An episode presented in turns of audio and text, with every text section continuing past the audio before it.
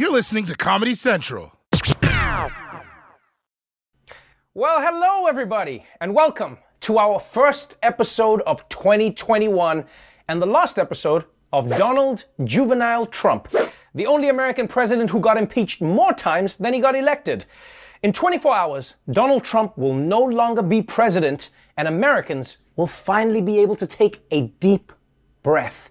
Except for the 24 million of them who have COVID because of the government's horrible response. We're going to be catching up on all of the news. Plus, Carey Mulligan will be joining us to talk about her brand new movie, Promising Young Woman. So let's do this, people. Welcome to the Daily Social Distancing Show. From Trevor's couch in New York City to your couch somewhere in the world. This is the Daily Social Distancing Show with Trevor Noah. Ears Edition. Tomorrow, Joe Biden will be sworn in as the 46th president of what's left of the United States. Although, judging from the preparations, perhaps united isn't the right word for the country. Tonight, extraordinary security in the nation's capital. Officials taking no chances. Military reinforcements arriving by the plane load. National Guard troops coming from every corner of the U.S. On every street, more fencing, more police, more troops. Fencing with razor wire, barricades and checkpoints everywhere, restrictions on drones, helicopters patrolling the skies, and police boats scouring the Potomac River. More than 25,000 National Guard troops in the nation's capital, many already there and sleeping on cots. Biden planned to take the train from his home in Delaware to D.C., but that trip has been canceled due to security concerns about his arrival at Union Station, just blocks from the Capitol. Oh man, poor Joe Biden. He loves trains, but security is so tight that they won't let him ride one. And it makes sense. Trains are the worst way to get your new president to his inauguration. Because forget terrorists, Biden could get hurt just from a guy trying to carry boiling coffee down the aisle. Also, it's so easy to plan a train attack because a train can't change course. We all know where it's going. There's a track. If a train leaves Delaware for DC at 9 a.m. and it travels at 80 miles an hour, well, we know it's going to get to DC. It'll get there. And this just shows you how divided America is right now. It's even having trouble transitioning power from an old white guy to an old white guy. Security wasn't even this tight when the president was about to be black. Now, of course, the reason for all the security is that no one wants a repeat of January 6th, when a mob of the world's angriest aunts and uncles attacked the Capitol building. And we all watched the riots live on the news that day. But as time goes on, we're finding out that the situation was even crazier than we thought. New details tonight show just how close the violent mob got to the vice president and his family. As the mob chanted, Hang Mike Pence, and a makeshift gallows went up, the vice president, his wife, and daughter were just seconds away from being spotted, according to the Washington Post. At one point, they were hiding less than 100 feet from the violent crowd, attacking police officers, journalists, and others. And the chilling search for Speaker Nancy Pelosi. Inside the Senate chamber, insurrection. There's got to be something here Is this the Senate? Where the f- are they? Where are they? While we're here, we might as well set up a government. Hey, let's take a seat, people! Let's take a seat! Nancy Pelosi. Let's vote on some shit! You know, I used to blame lawmakers for not getting anything done, but now I'm starting to think that maybe it's the Capitol building that jams up Congress. Because did you see this mob? They came in with the goal to overthrow the government, but then once they got in, they were like, yeah, let's throw this thing. You know what? Maybe we should vote on something. I don't know. Let's actually, guys, let's adjourn for the day. We'll come back tomorrow, and we couldn't get anything done. And if you didn't believe it before, this is how you really know that Trump supporters are a cult. Because they wanted to hang Mike Pence for finally accepting the election results. Mike Pence, people, no one has been more loyal to Trump than Mike Pence. While Trump was screwing America over the last four years, Mike Pence was gently guiding his hips from behind. Now you're calling him a traitor? Mike Pence? And I know people don't like him, but I, for one, am really glad that this mob didn't hurt Mike Pence, because I think we could all agree that no one should have to die a virgin. Now, since that day, the FBI has rounded up over 130 people so far for taking part in the assaults on the Capitol.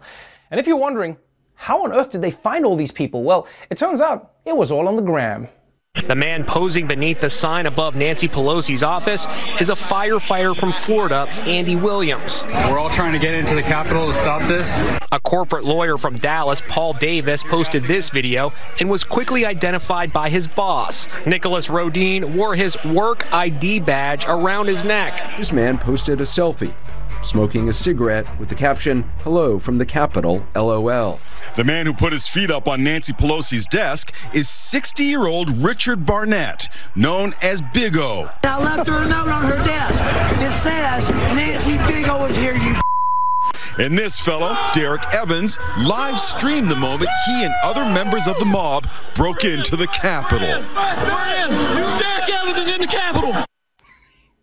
No, guys, guys, you can't be serious. Has it really gotten this bad that social media has poisoned us to the point where we're gonna live stream our treason? And I love how some MAGA people were like, this is our 1776. Yeah, guys, you didn't see George Washington crossing the Delaware like, I do declare, selfie. I will say though, this is an argument for defunding the police because you don't need billions of dollars for detectives when you can find criminals just by scrolling your Instagram Discover page. So after four years, President Trump is spending his last days in power like many tin pot dictators, convincing his most rabid fans to keep fighting for a lost cause while he hides in a bunker somewhere.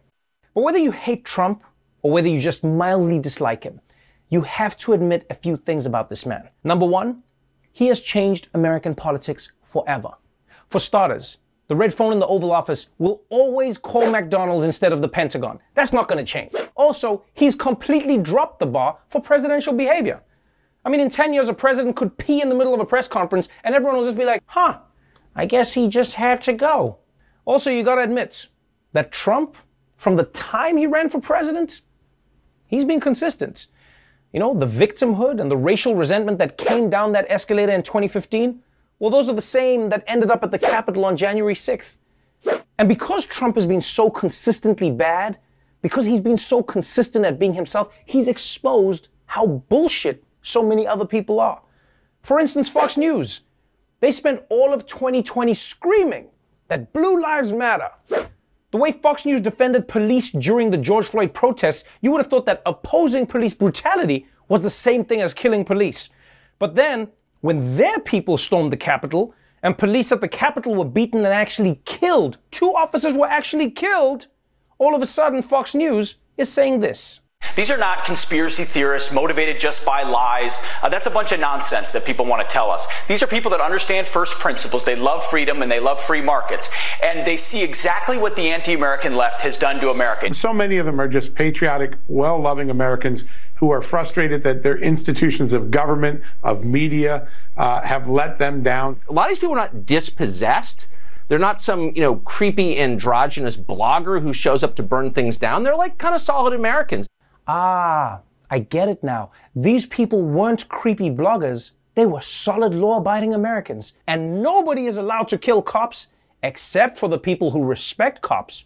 They can do whatever they want. Also, where the hell did they love free markets come from? Free markets? I wasn't picking that up when people were smashing windows and breaking the Capitol down. I, free markets? Free markets are not something that drives a riot. No one's ever slapped someone over a free market before, much less murdered a police officer. Look, man, the point is, you guys clearly don't care about cops. You only care about the idea of using cops to keep black people in their place. So please miss me with that bullshit. Also, Lindsey Graham, whether you're a liberal or conservative, everyone should agree that this asshole, this cracker barrel mascot, is a weasel. The worst weasel of any kind. Because after the Capitol was stormed, after the Capitol was stormed and it looked like Trump was done, he gave a big speech about how he was done supporting Trump because Trump took it too far. He just took things too far. Oh no. But then the next week, he was suddenly flying on Air Force One again because he realized Trump wasn't out. And then he started blaming the attack on the Democrats. Senator Lindsey Graham placing blame for the Capitol Hill riot on House Speaker Nancy Pelosi. Watch this. What happened on January the 6th was one of the low points in my time in office. It was horrendous to see people come yes. and take over the Capitol, the House and the Senate, beat officers, defile the seat of government. How in the hell could that happen? Where was Nancy Pelosi? It's her job to provide Capitol security. Yeah, Nancy. Why weren't you in your office when people were coming to kidnap or kill you? What were you hiding? Yourself? Aha! We got you, Nancy. We got you. What did Lindsey Graham expect Nancy Pelosi to do? Huh? Set up booby traps in the Capitol like an old age home alone?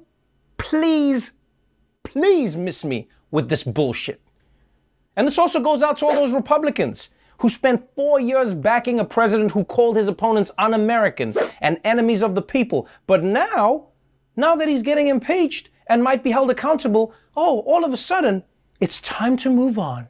Today is a moment for members of Congress to put aside partisan politicking and place people over power. We should be focused on bringing the nation together. We must be bigger and better than the most base of instincts that have been driving our political discourse. It is destroying us. Let's link arms with one another and begin to heal. It does not matter if you are liberal, moderate, or conservative. All of us must resist the temptation of further polarization. As history shows, unity is not an option, it's a necessity. Okay, I don't know what crazy ass world you people grew up in, but how are you gonna start a fight and then tell everyone else to calm down? Can you imagine if a terrorist tried to hijack a plane and then after the marshal tackled him, he says, okay, okay, I think everyone needs to calm down. Let's just come together and watch the rest of Croods. All right? Let's just do this together. I'm gonna have the chicken, thank you. Shh, the movie. All these people who try to overthrow the government, yo, they can miss me with that bullshit. And it's not just Fox, it's not just Republicans, social media companies. For years, people have been warning you about the violence and conspiracy that you've been amplifying and allowing to spread on your platforms. And for years, you've said you can't do anything about it. But now that the Capitol has been ransacked, now all of a sudden, it turns out you can. Now that the violence has happened, we're going to do everything we can to stop the violence from happening. I mean, I don't know if I'm the only one, but I think it's really funny how social media companies said that they don't have a magic button to stop hate online. But then when Trump lost, suddenly they were like, oh, we do have that button. Here it is. So what? Now these companies want a cookie for doing the right thing too late? Miss me with that bullshit. I will say though, it was funny that random apps that had nothing to do with Trump also decided to pile on the Trump ban. Like when Spotify and Pinterest banned Donald Trump. What was that for? What, did Spotify think that Trump was going to release a mixtape? What's the Pinterest ban for? Is Trump going to put up border wall images on his page? Although, it would be funny if Spotify was actually the thing that broke Donald Trump's heart. Like if he was just sitting there like, I don't care that they blocked my Twitter or my Instagram or Facebook. I've still got my Spotify. Ah! Ah! Look, man, here's the thing. By this time tomorrow, Donald Trump will be out of power. And I just hope, I hope that he slowly fades away like one of his tans. And I know that he'll never fully be gone, all right? He's basically the COVID of politics. America's gonna be experiencing side effects long after he's out of the system. And unfortunately, we're probably gonna see mutated strains as well. But I do hope that with him at least not being president, we can all get back to being a bit more honest with each other and more nuanced in how we talk about what divides us. That's my wish for the next year. Because I don't know what 2021 is going to bring. But if it involves any bullshit, I kindly request that I be missed. All right, when we come back, we'll take a look at all the amazing thing Jared and Ivanka accomplished in office. And Carey Mulligan is still joining us on the show. Don't go away. Welcome back to the Daily Social Distancing Show.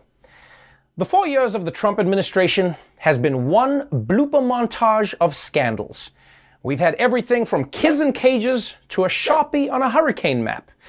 And in the very last week, the administration, believe it or not, has managed to squeeze in what might be the funniest scandal yet. Ivanka Trump and husband Jared Kushner reportedly instructed their Secret Service detail not to use any of the bathrooms in their Washington home. The Washington Post says since 2017, taxpayers have been footing the bill to rent a nearby studio apartment for $3,000 a month so agents could have access to a toilet. Okay, now before you judge these two, keep in mind that Ivanka and Jared probably have really weird bathrooms. I mean, look at them. They don't even look like they use toilets. You know, and when Jared has to go, Ivanka probably just squeezes him like an old tube of toothpaste. Or maybe the reason they did this is not because they're snooty and snobbish, Maybe they did it because they want to protect the Secret Service. Do you ever think about that? Huh? Like maybe maybe Ivanka takes mega dumps. You know what I'm talking about? You know those dumps where you walk into the bathroom and it's like a wall of smell pushes you back out? yeah, maybe Ivanka and Jared were like, look, you Secret Service agents might need to take a bullet for us one day. There's no need to take one every day. Just use the apartment. But say what you want about Jared and Ivanka. The two of them have been loyal to their big papa to the end, which is why they deserve a farewell tribute for their four years of whatever it is that they did. Who has been the most valuable member of the Trump team? Sean Hannity? The My Pillow guy? Melania's noise-canceling headphones? Actually, that's a trick question. The most important person in the Trump administration isn't one person. It's a couple. Ivanka Trump and Jared Kushner. No credentials necessary. Jared and Ivanka, or Jarvanka, might have been Washington outsiders when Trump won the election, but they've had a world of experience serving everyday Americans. Ivanka sold them handbags, and Jared evicted them. Trump knew that Jarvanka was the couple for the job, any job. Ivanka became advisor to the president, an important role in which she was tasked with advising the president. Jared, meanwhile, had a bit more on his plate.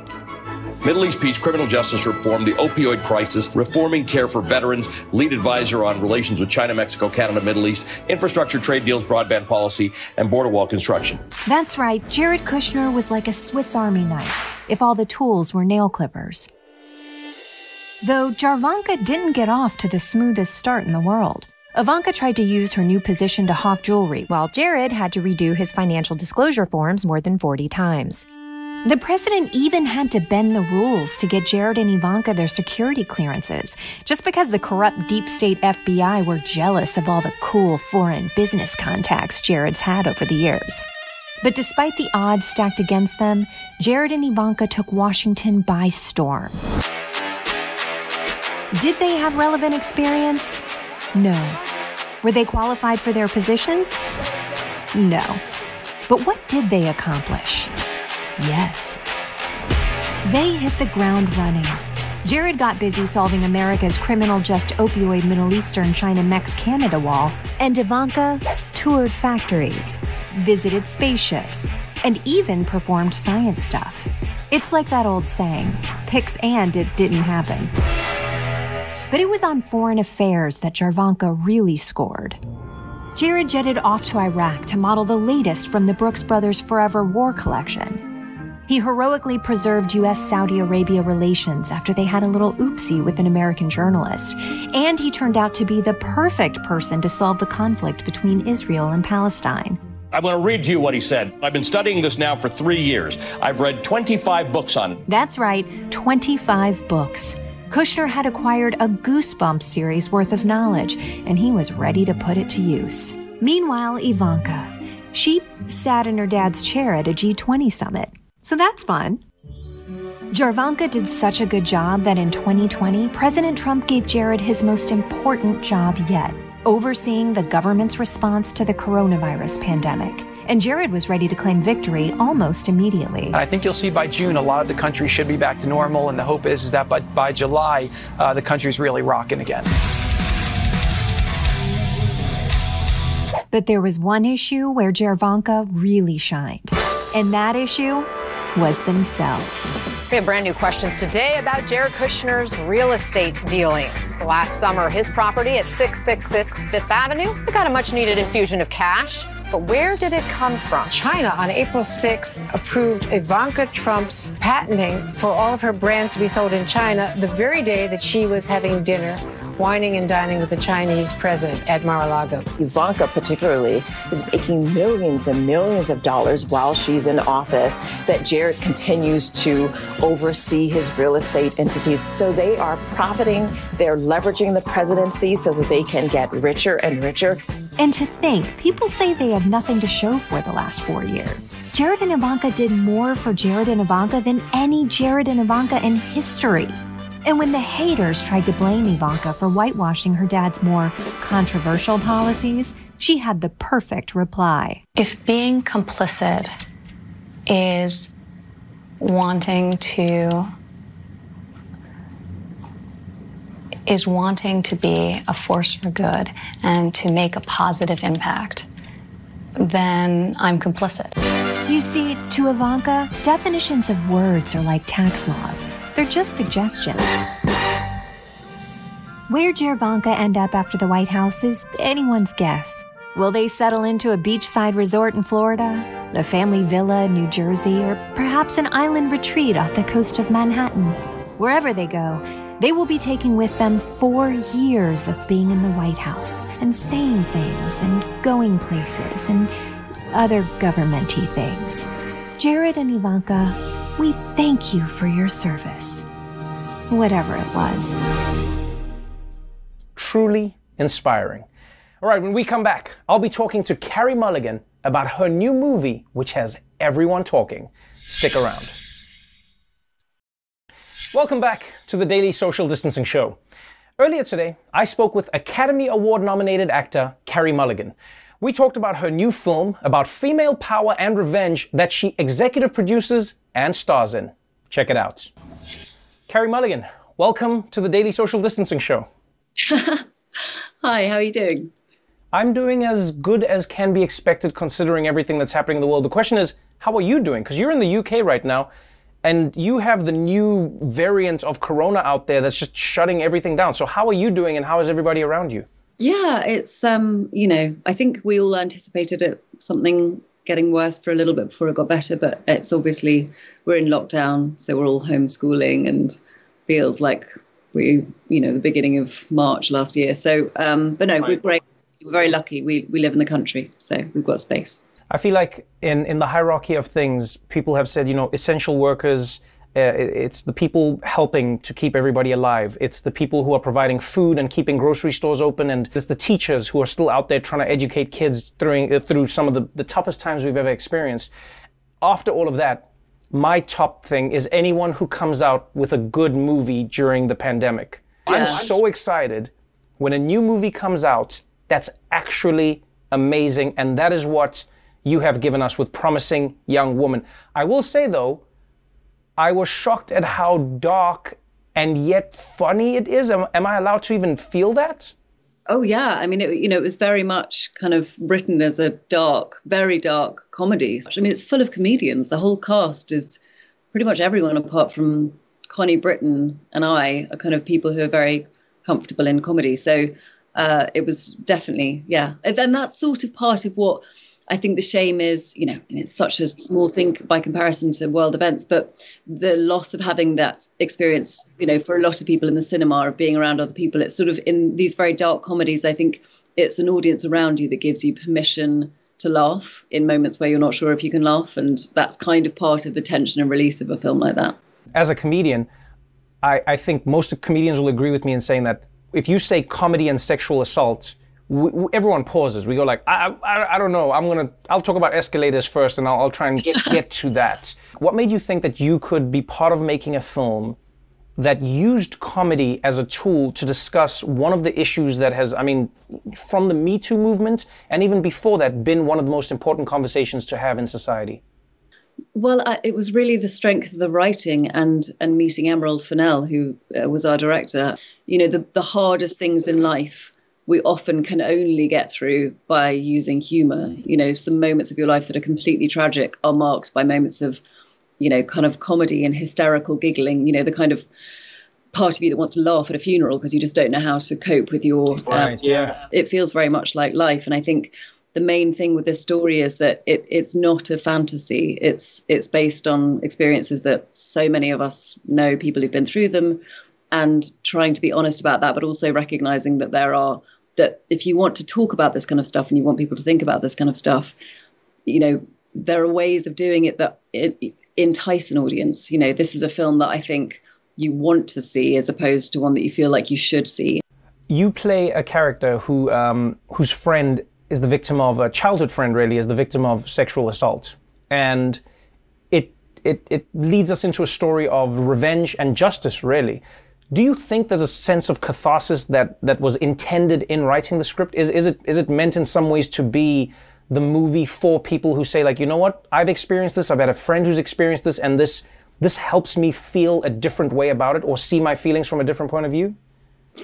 I mean, definitely from talking to people, um, they've, you know, there's been a sense of catharsis. I think also just like, you know, for me, smashing up a car, which you see, um, it's really fun and it does um, definitely helps. But I think, you know, I mean, it, if if that's people's experience, I think that's you know that's great. But I think the conversation I think that Emerald was sort of hoping to create would be something that went further into the kind of cultural conversation, and that you know these situations that happen in our film have happened in so many comedies, bro comedies, you know, films where a guy will try and lose his virginity in a nightclub. Right. At, at any expense or you know try and identify the most drunk girl or you know so these are things that we've watched and we've kind of laughed at and has been so normalized in our culture for so long um, so it's not so much as sort of of course it touches on that stuff but it's not so much pointing blame or, or, or, sort of assigning people villainous roles. It's more how have we all been complicit in this? It does give people an opportunity to sort of experience this stuff through a different lens because we're so used to seeing this kind of stuff